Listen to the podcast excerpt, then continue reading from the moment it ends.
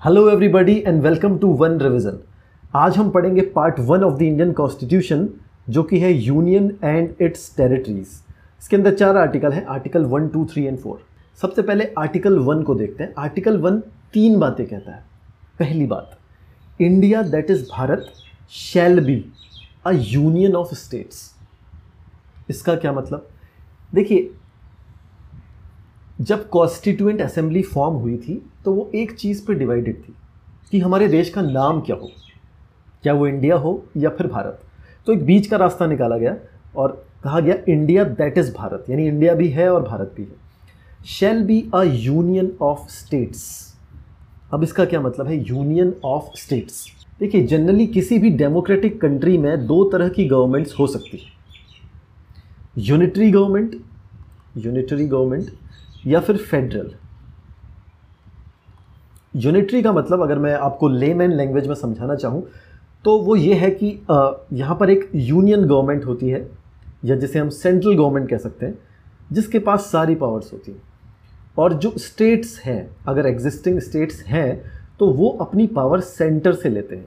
उनके पास खुद की कोई इंडिविजुअल पावर नहीं होती। जिस तरह से चाइना में आप देखेंगे यूनिटरी गवर्नमेंट है, या फ्रांस में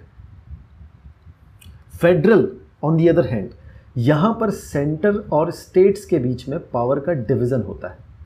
यानी कुछ पावर सेंटर के पास होती है और कुछ पावर स्टेट के पास होती है। और कुछ पावर दोनों के पास भी हो सकती है। अगर आप इंडिया को देखें तो आपको लगेगा कि इंडिया का स्ट्रक्चर फेडरल ही है, क्योंकि हमारे वहाँ भी स्टेट्स हैं और यूनियन गवर्नमेंट है और पावर का डिवीज़न भी है। लेकिन एक परफेक्ट एग्ज़ाम्पल है USA United States of America एक सवाल अक्सर पूछा जाता है कि हमने यूनियन ऑफ़ स्टेट्स ये फ्रेज क्यों यूज़ किया? हमने फेडरल ऑफ़ स्टेट या फेडरेशन ऑफ़ स्टेट क्यों नहीं कहा? फेडरेशन ऑफ़ स्टेट या फेडरल कंट्री क्यों नहीं कहा? हम इस शब्द से पूरे कॉन्स्टिट्यूशन में बचे हैं। देखिए, उसका रीज़न है। अगर हम यूएसए के फेडरल स्ट्रक्चर से खुद के इंडिया के फेडरल स्ट्रक्चर को कंपेयर करें तो यूएसए में 50 स्टेट्स हैं और वो सभी स्टेट्स ने एक एग्रीमेंट करके साइन करके यूएसए को फॉर्म किया है। और सभी स्टेट्स के पास ये राइट है कि वो जब भी चाहे यूएसए से सीड कर सकते हैं, यानी यूएसए से अलग हो सकते हैं। उनके पास ये अधिकार है। और ऐसी कोशिश भी कई बार हुई है, जैसे टेक्सास से।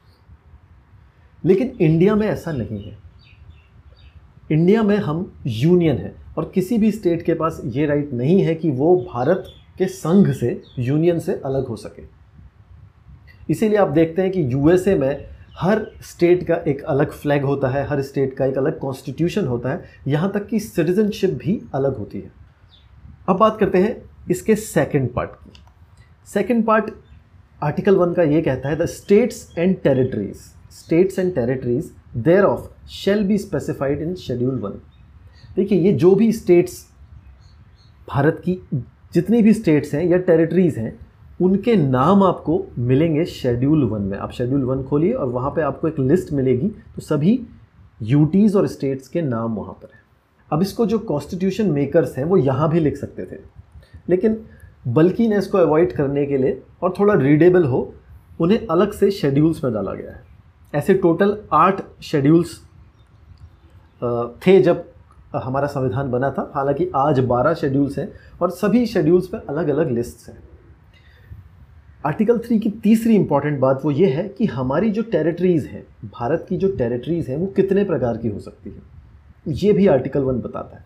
एक तो है स्टेट्स ऑफ़ कोर्स दूसरा है यूटी जो शेड्यूल वन में मेंशन है सभी यूटीज़ और तीसरा है such other territories as may be acquired वो सभी टेरिटरीज जो हम एक्वायर करेंगे या हमने एक्वायर की है, वो भी भारत का एक पार्ट है, वो भी भारत की एक टेरिटरी है। एक्वायर करने से मतलब है हमने उसे भारत में मिला लिया है। देखिए, सिक्किम आज़ादी के बाद भारत का एक हिस्सा नहीं था।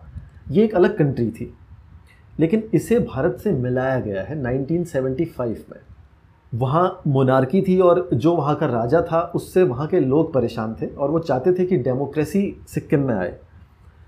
इंडियन आर्मी की मदद से हमने सिक्किम को भारत से मिला लिया और बिल पास करके इसे भारत का ट्वेंटी सेकेंड स्टेट बना लिया था। आर्टिकल टू आर्टिकल टू कहता है एडमिशन और इस्टेब्लिशमेंट ऑफ़ न्यू स्टेट्स। देखिए आर्टिकल वन में जो आपने सी में देखा यहाँ पर, जो टेरिटरी हम एक्वायर करते हैं, उसी का एक्सटेंशन है आर्टिकल टू जो भी टेरिटरी आपने एक्वायर की है, उसे आप भारत का हिस्सा कैसे बनाएँगे? तो यहाँ पे ये लिखता है कि parliament may by law parliament law बनाकर एडमिट इनटू यूनियन और established new states on such terms and conditions as it think things fit यानी यहाँ पर पार्लियामेंट के पास, पार्लियामेंट का मतलब है लोकसभा, राज्यसभा और हमारे राष्ट्रपति प्रेसिडेंट। ये तीनों मिलकर पार्लियामेंट बनाते हैं। तो पार्लियामेंट लॉ बनाकर, पार्लियामेंट लॉ बनाकर उस एक्वायर्ड स्टेट को, सिक्किम को फॉर एग्जांपल भारत से मिला सकता है। अब वहाँ पे दो ऑप्शन है। या तो सिक्किम को हम एक न्यू स्टेट बना दें। या सिक्किम को एक एग्जिस्टिंग स्टेट के साथ जोड़ दें, जो ऑलरेडी एक स्टेट है, उसके साथ सिक्किम को हम जोड़ दें। तो हमने सिक्किम को एक नया स्टेट बनाया। देखिए, यहाँ पे ध्यान देने वाली बात यह है कि पार्लियामेंट के पास सुप्रीम पावर है, क्योंकि पार्लियामेंट जो भी कंडीशन उसे सही लगती है, उनकी मदद से सिक्किम को किसी भी टेरिटरी को जो हमने एक्वायर करी है, उसे भारत का हिस्सा बना सकता है। जब सिक्किम को भारत से मिलाया गया था तो ये कहा गया था कि सिक्किम को स्पेशल राइट्स दिए जाएँगे, जैसे कश्मीर को दिए गए थे। हालाँकि अब कश्मीर के पास वो राइट्स अब नहीं है बट पहले कश्मीर को वो राइट्स दिए गए थे। तो उसी तरह से सिक्किम को भी दिए जाने वाले थे, और एक आर्टिकल एक्स्ट्रा एक क्लॉज जोड़ा गया था सेकंड में। वो क्लॉज था टू ए उसमें कहा था कि Sikkim to be associated with the union और एक शेड्यूल बनाया गया था, टेंथ शेड्यूल, और वहाँ पर वो सभी स्पेशल राइट्स लिख दिए थे जो सिक्किम को मिलेंगे। हालाँकि ये फंडा ज़्यादा दिन चला नहीं और इसे थर्टी सिक्स अमेंडमेंट 1975 से हटा दिया। टू ए को भी हटा दिया और टेंथ शेड्यूल को भी हटा दिया। Article three. आर्टिकल थ्री कहता है, वही बात कहता है कि पार्लियामेंट के पास पावर है कि वो नई स्टेट फॉर्म कर सकता है। लेकिन देखिए, आर्टिकल टू और थ्री में क्या डिफरेंस है? टू बात करता था किसी फॉरेन टेरिटरी की, जो फॉरेन टेरिटरी आपने भारत में मिलाई है। और आर्टिकल थ्री बात करता है विद इन टेरिटरी यानी भारत के अंदर। भारत के अंदर आप चाहे तो दो, आपका मतलब पार्लियामेंट पार्लियामेंट चाहे तो दो या दो से अधिक स्टेट्स को मिला के एक नई स्टेट बना सकता है। एक स्टेट को दो या दो से अधिक स्टेट्स में तोड़ सकता है। किसी स्टेट की बाउंड्रीज को चेंज कर सकता है, उसके नेम को चेंज कर सकता है। तो ये सभी राइट्स किसके पास है? ये सभी राइट्स पार्लियामेंट के पास है। और पास्ट में ऐसा कई बार हुआ है। अगर आप भारत को 1947 से पहले देखेंगे तो वो कुछ ऐसा था। ये रेड एरिया जो आपको दिख रहा है, ये थी सारी ब्रिटिश प्रोविंसेस ब्रिटिश प्रोविंसेस यानी ब्रिटिश प्रोविंसेस यानी यहाँ पर ब्रिटिश डायरेक्टली रूल करती थी। और जो बाकी सारे एरियाज़ हैं, बाकी सारी जो टेरिटरीज थी, ये थी प्रिंसली स्टेट्स प्रिंसली स्टेट्स तो जब संविधान को फॉर्म किया गया कॉन्स्टिट्यूशन को बनाया गया तो एक टेम्पररी अरेंजमेंट किया गया। इन सभी टेरिटरीज को चार पार्ट में डिवाइड कर दिया ए बी सी डी और ए में ये जो आपको रेड एरिया में जितने भी ब्रिटिश प्रोविंसेस दिख रहे हैं, उन्हें रखा गया पार्ट ए में, जैसे आसाम, बिहार, मध्य प्रदेश, मद्रास। तो ये सारे ब्रिटिश प्रोविंसेस थे, इन्हें पार्ट ए में डाला गया। पार्ट बी में डाला गया सारे प्रिंसली स्टेट्स को, जो बड़े प्रिंसली स्टेट्स थे, जैसे हैदराबाद तो ये बड़े प्रिंसली स्टेट्स हैं, इन्हें डाला गया पार्ट बी में। पार्ट सी में छोटे प्रिंसली स्टेट्स को डाला गया और उन सब प्रोविंसेस को डाला गया जिन्हें उस समय अंग्रेज़ यूटीज़ की तरह यूज़ करते थे, यानी स्मॉल प्रिंसली स्टेट्स प्लस जो ब्रिटिश यूटीज़ की तरह यूज़ करते थे, जिन्हें कहा जाता था कमिश्नर्स स्टेट कमिश्नर्स स्टेट्स तो ये रखे गए पार्ट सी में। और पार्ट डी हमारा बना यूटी यूनियन टेरिटरी इसमें एक ही था अंडमान एंड निकोबार आइलैंड्स हालाँकि ये जो अरेंजमेंट था ए बी सी डी ये टेम्प्रेरी अरेंजमेंट था। उस समय हमारे जो राष्ट्रपति थे डॉक्टर राजेंद्र प्रसाद, उन्होंने कमीशन बनाई थी, धर कमीशन उसका काम ये देखना था कि इन टेरिटरीज़ को ए बी सी डी जो टेरिटरीज़ हैं, इन्हें किस तरह से डिवाइड किया जा सकता है? क्या इन्हें लिंग्विस्टिक आधार पर डिवाइड करना है? लिंग्विस्टिक का मतलब है भाषा के आधार पर भाषा के आधार पर या फिर किसी और तरीके से तो जब धर कमीशन ने अपनी रिपोर्ट सबमिट करी तो उन्होंने कहा कि लिंग्विस्टिक बेसिस पे स्टेट्स का टेरिटरीज़ का डिवीज़न नहीं होना चाहिए। अगर आपको डिवीज़न करना ही है तो आप एडमिनिस्ट्रेटिव ईज के हिसाब से करिए। लेकिन ऑलरेडी भारत के साउथ पार्ट से साउथ इंडिया से ये पहले से ही ये डिमांड आ रही थी कि लिंग्विस्टिक बेसिस पे भारत का डिवीज़न करिए लिंग्विस्टिक आधार पे स्टेट को रीऑर्गेनाइज करिए। तो फिर से एक और कमेटी बैठानी पड़ी, जिसमें खुद उस समय जवाहरलाल नेहरू, वल्लभ भाई पटेल और उस समय जो कांग्रेस के प्रेसिडेंट थे पत्तभी सीतारमैया, इन तीनों ने मिलकर एक और कमेटी फॉर्म करी, जिसे जेवीपी कमेटी कहा जाता था। लेकिन नतीजा फिर वही हुआ लिंग्विस्टिक बेसिस को रिजेक्ट कर दिया गया। लेकिन इसके बाद एक ऐसी घटना घटती है जिसने भारत की पूरी डेमोग्राफी को ही चेंज कर दिया।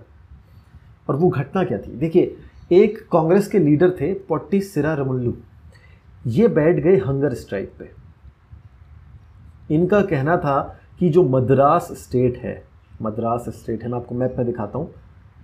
ये जो मद्रास स्टेट है, यहाँ से आंध्र प्रदेश एक अलग स्टेट बनाइए, तेलुगु तेलुगु स्पीकिंग लोगों के लिए। ये इनकी डिमांड थी। तो ये बैठ गए हंगर स्ट्राइक पे। छप्पन दिन के बाद इनकी मृत्यु हो गई। और जैसे ही इनकी डेथ होती है तो एक पॉलिटिकल टर्ब्यूलेंस आ गया। यहाँ तक कि सरकार गिरने तक की नौबत आ गई। तो जवाहरलाल नेहरू ने तीन ही दिन के बाद अनाउंस कर दिया कि हम आंध्र प्रदेश क्रिएट करेंगे। लिंग्विस्टिक ग्राउंड में क्रिएट करेंगे। और फाइनली अक्टूबर 1953 में आंध्र प्रदेश बनाया गया। और एक बार जब आपने किसी एक राज्य को लिंग्विस्टिक बेसिस पे बना दिया है तो आपको बाकी राज्यों को भी बनाना ही पड़ेगा।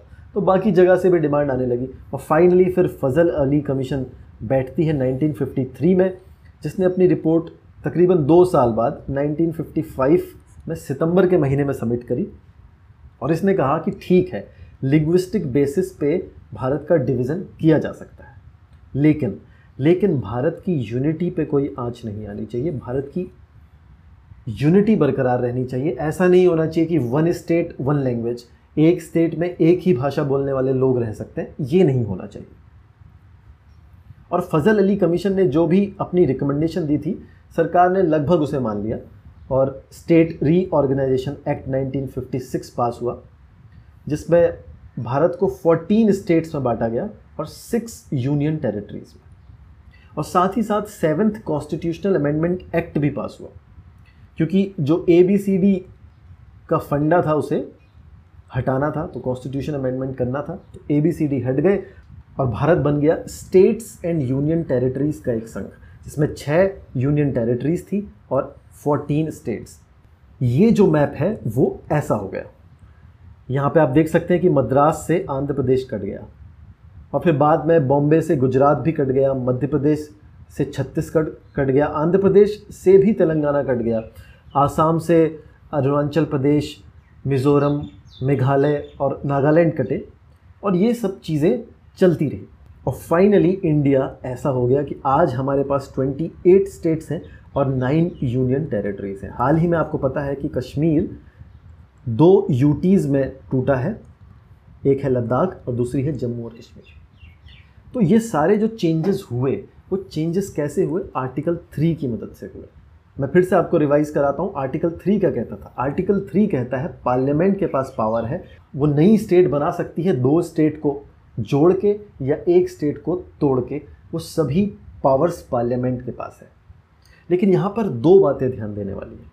पहली बात जो भी वो बिल होगा, उस बिल को प्रेसिडेंट की रिकमेंडेशन के बगैर आप किसी भी हाउस में इंट्रोड्यूस नहीं कर सकते।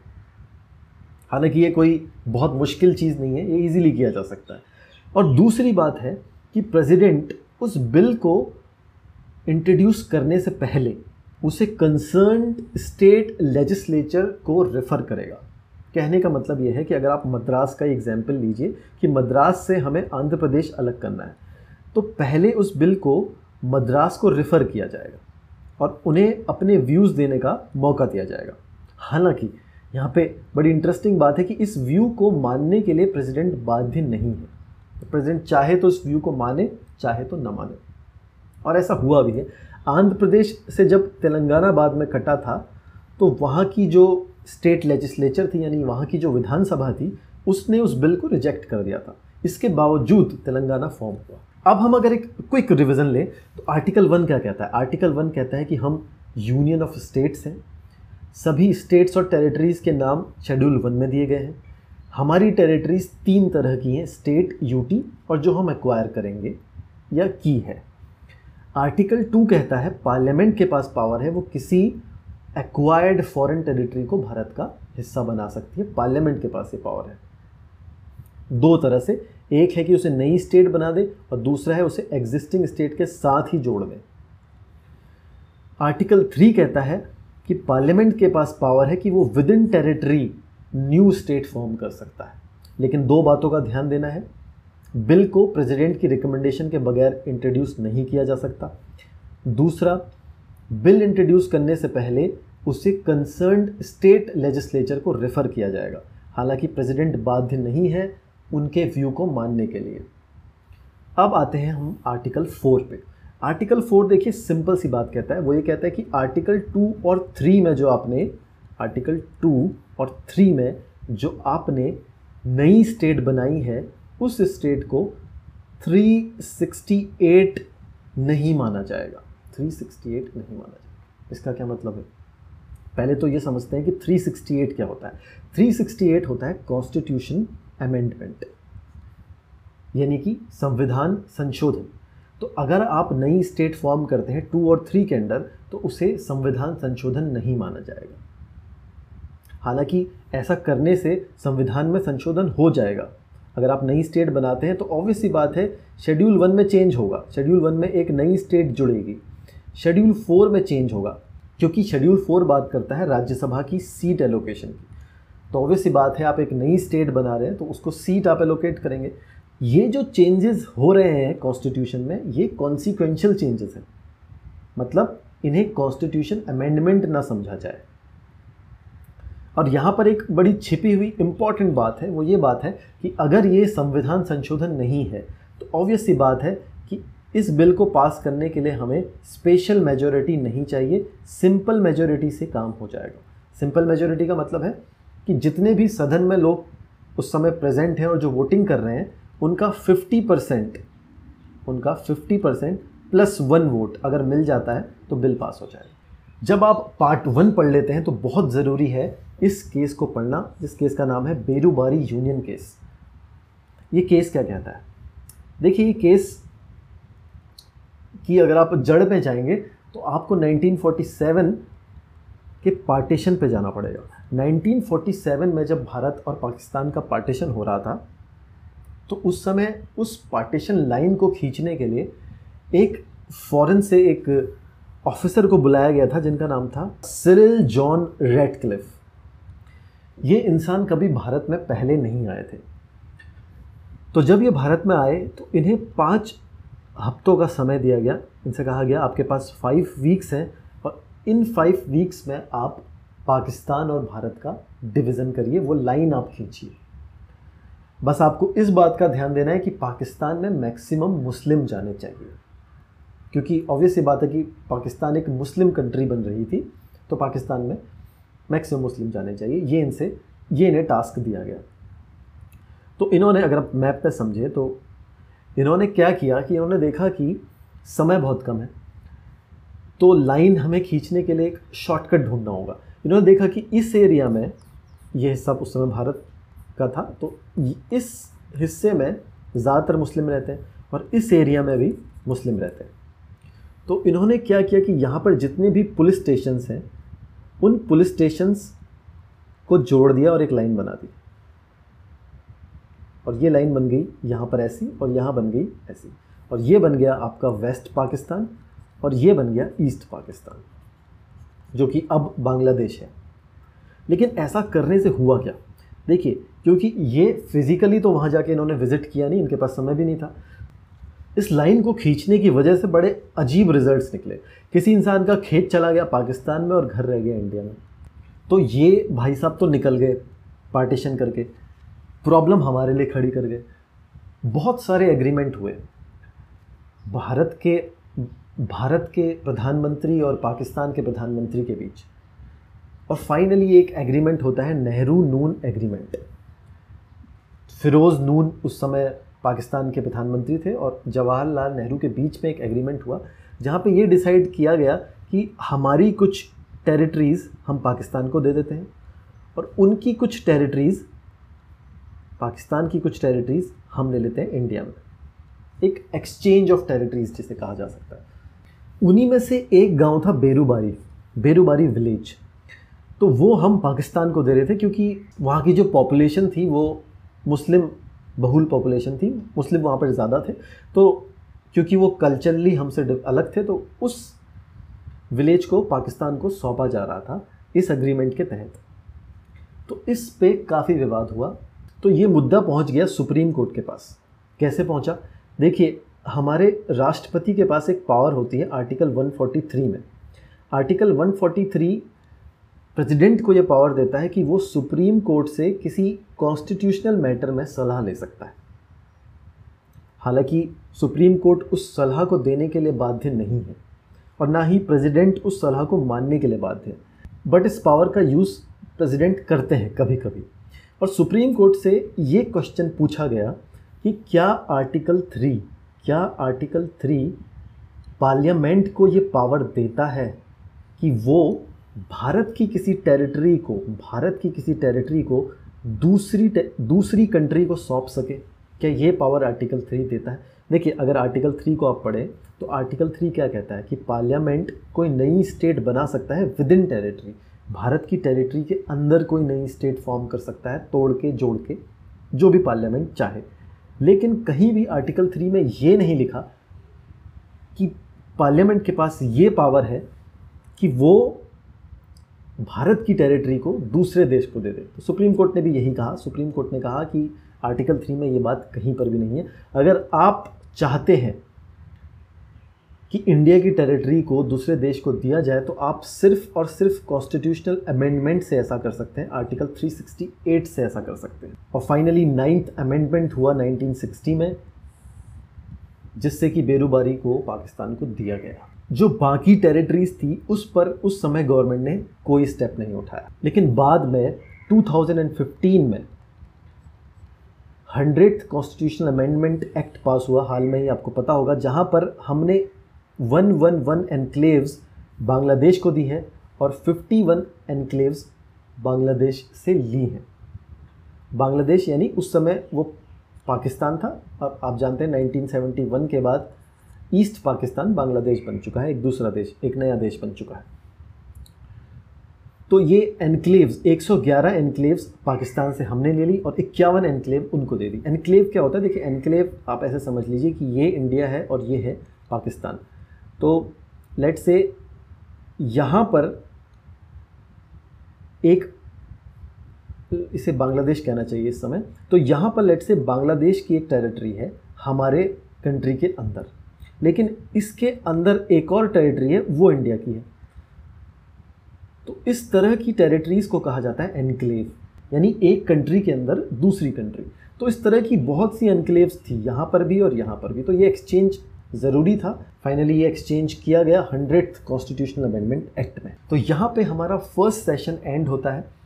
अगर आपको हमारा काम अच्छा लगता है तो प्लीज़ हमारे चैनल को सब्सक्राइब करिए। इससे हमारा मोटिवेशन बढ़ेगा। हम और ऐसे सेशन लेके आएँगे आपके लिए। नेक्स्ट सेशन में हम part two of the Indian constitution discuss करेंगे। Until then bye take care